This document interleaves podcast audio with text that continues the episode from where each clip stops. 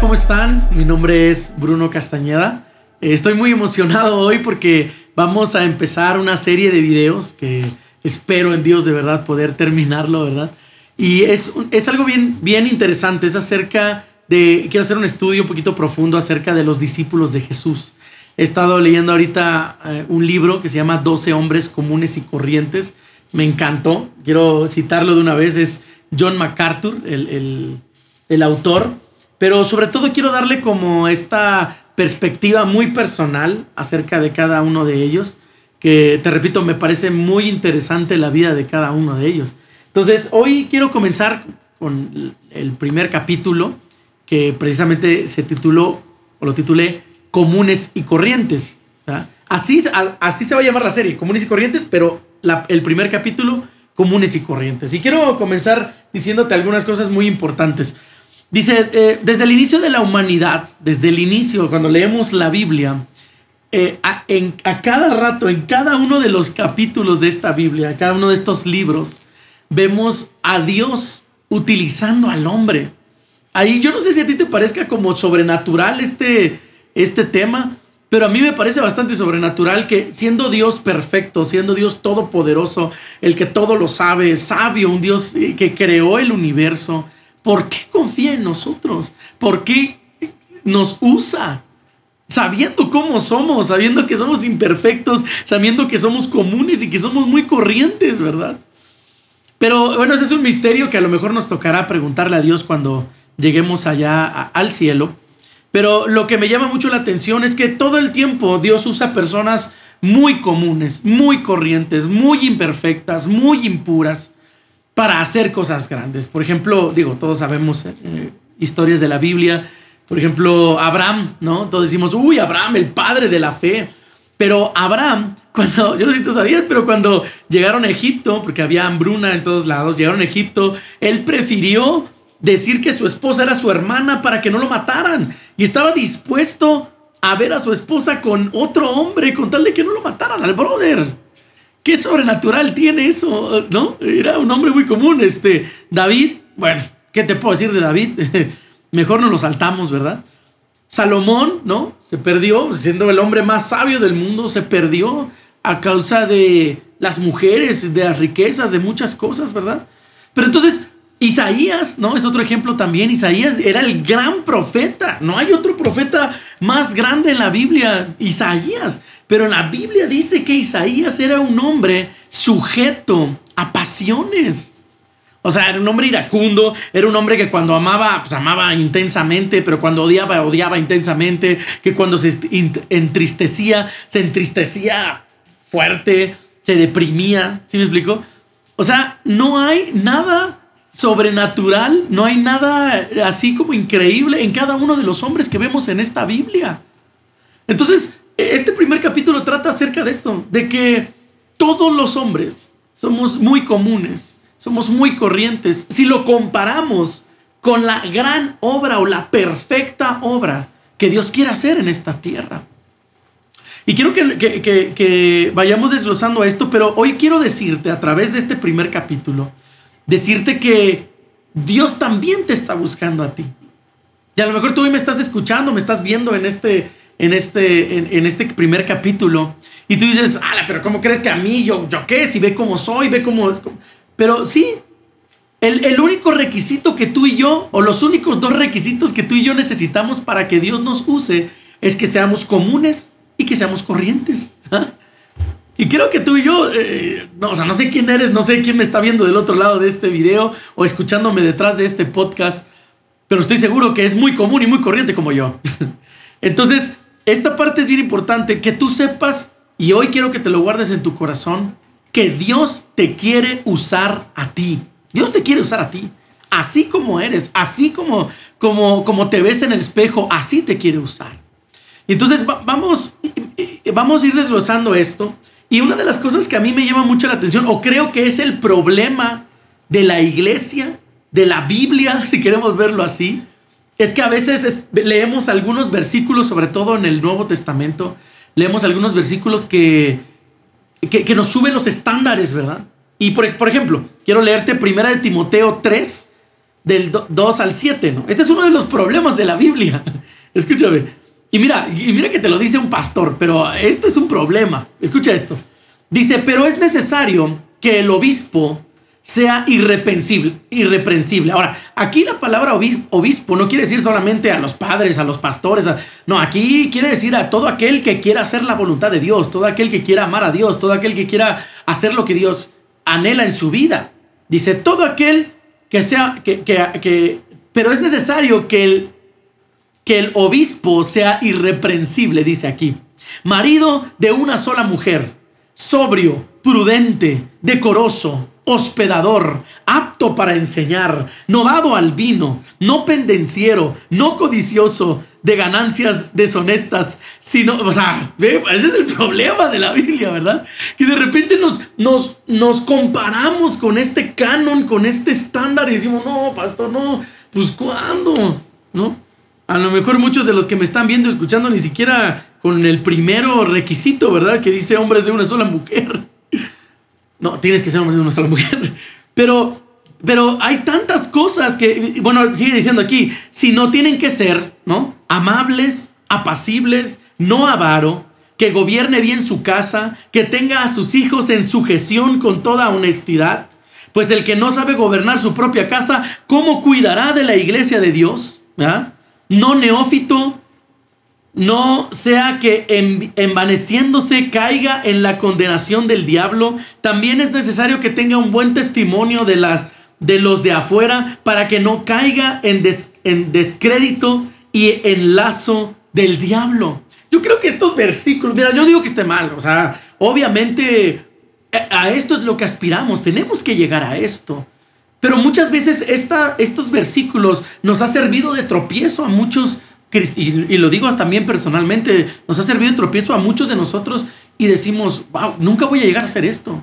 Por más que me esfuerce, por más que, hijo, le quiera tratar bien a mi esposa, a mis hijos, nunca voy a llegar a esto. Entonces, eh, entonces, ¿para dónde voy? Entonces, ¿por qué me estoy engañando? Entonces, ¿por qué estoy queriendo hacer esto? ¿Me explico? Este, este tipo de versículos están bien, o sea, no estoy diciendo que los saquemos de la Biblia, pero hoy yo quiero que te quedes en tu corazón de que Dios utiliza hombres comunes y corrientes y los convierte en esto. Pero todo depende de que tú te dejes moldear. Si tú te dejas moldear, algún día vas a hacer esto. Yo espero, de verdad, con todo mi corazón, algún día hacer esto. Lo espero, lo anhelo, trabajo para eso. Pero que esto no sea un impedimento para que tú y yo podamos ser utilizados por Dios. Ahora, así como hay versículos así en la Biblia, así también hay versículos que, hoy quiero que tú eh, lo puedas disfrutar, porque este es un versículo que es para ti. Mira, los doce discípulos de, Jesús, si, si, nos ponemos a estudiarlos a cada uno de ellos, te das cuenta que eran, que tenían sentimientos, que tenían emociones. ¿Sabes cuál es el problema de la iglesia? Desde toda la historia de la humanidad. El problema es que a todos estos hombres los hemos puesto en unos pedestales, a los doce discípulos de, Jesús. Los hemos canonizado, ¿verdad? Ay, San Pedro, San Lucas, San... Eh, pero, pero ellos eran hombres como tú y como yo, que tenían sentimientos, que tenían emociones, que tenían pensamientos, que tenían... Sí, pero hombres que se dejaron moldear. Y en esta serie yo quiero que tú y yo podamos eh, eh, aprender de ellos, no para decir, ay, pues si Pedro era un cabezón, pues yo también voy a ser un cabezón. No, no, no. Eh, que aprendamos que ellos iniciaron de cero, porque eso fue lo que pasó con Jesús. Iniciaron totalmente de cero, pero se dejaron moldear por el maestro en un cortito tiempo, que lo vamos a ver en el siguiente capítulo.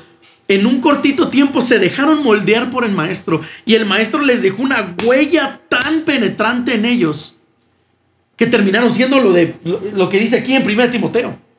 Pero hoy quiero que te quedes con esto en tu corazón. Quiero leerlo primero en Reina Valera y después lo voy a leer en traducción lenguaje actual. Es un versículo padrísimo. Dice, pues mirad hermanos, vuestra vocación, que no sois muchos sabios según la carne, ni muchos poderosos, ni muchos nobles.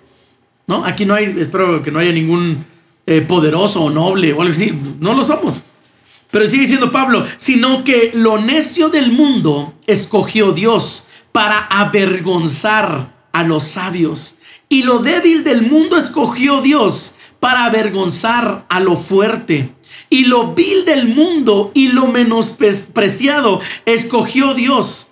Y lo que no es para hacer lo que es, a fin de que nadie se jacte en su presencia. ¿No?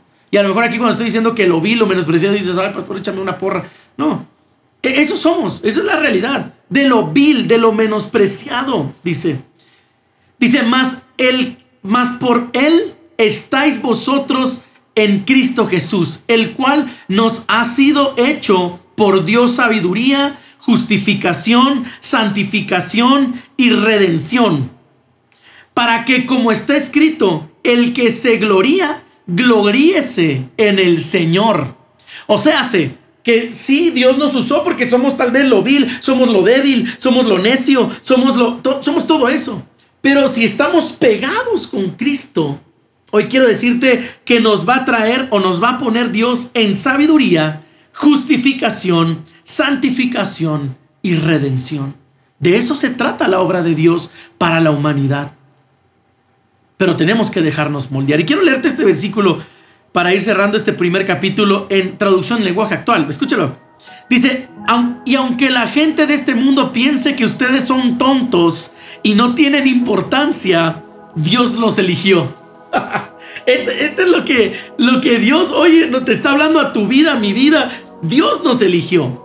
Para los que, para que los que se creen sabios entiendan que no saben nada Dios eligió a los que desde el punto de vista humano son débiles, despreciables y de poca importancia para que los que se creen muy importantes se den cuenta de que en realidad no lo son. Así, Dios ha demostrado que en realidad esa gente no vale nada.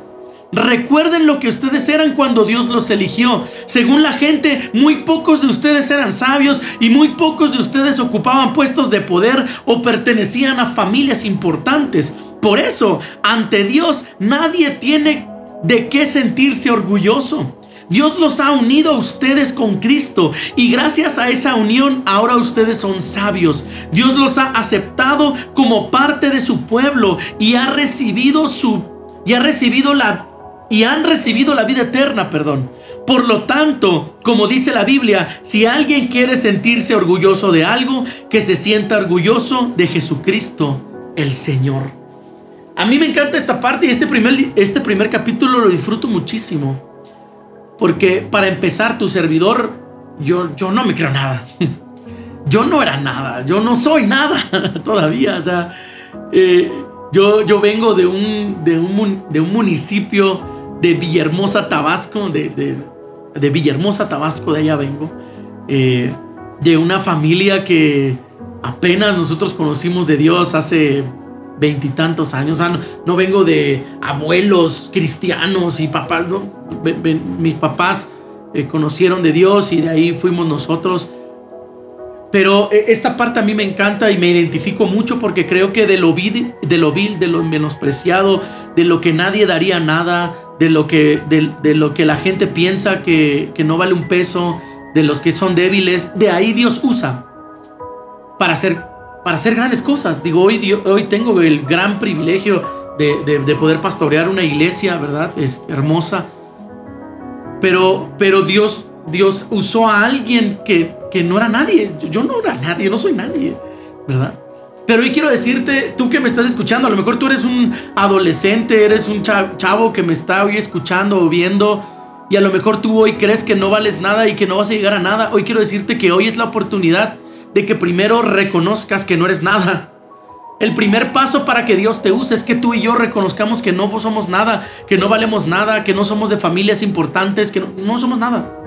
Porque de ese nada Dios nos usa para hacer grandes cosas.